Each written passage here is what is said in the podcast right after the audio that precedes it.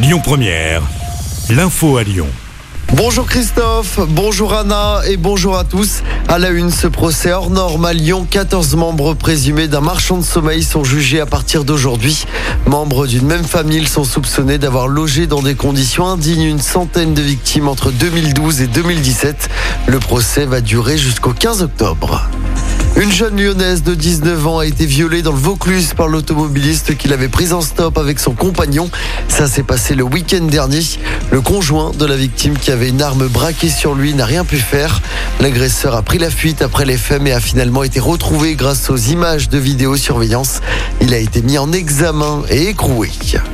Emmanuel Macron l'a annoncé la semaine dernière, il souhaite détaxer les pourboires payés en carte bancaire. L'objectif est simple, remettre au goût du jour la pratique du pourboire tout en relançant le secteur. Une mesure qui a du mal à convaincre les professionnels.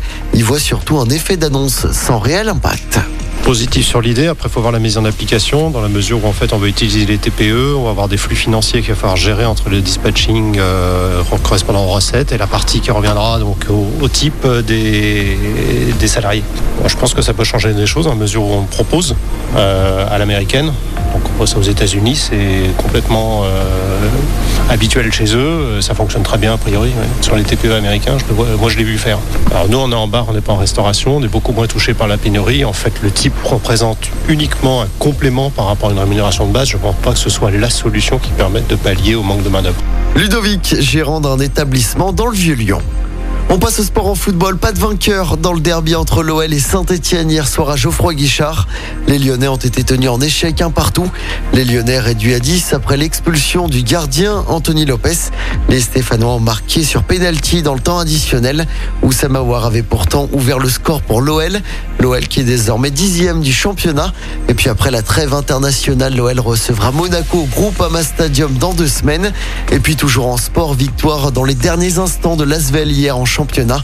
Les Villeurbanais ont battu Gravelines, Dunkerque 83 à 81. Vendredi prochain, l'équipe entraînée par TJ Parker se déplacera en Allemagne. Ce sera sur le parquet de l'Alba Berlin.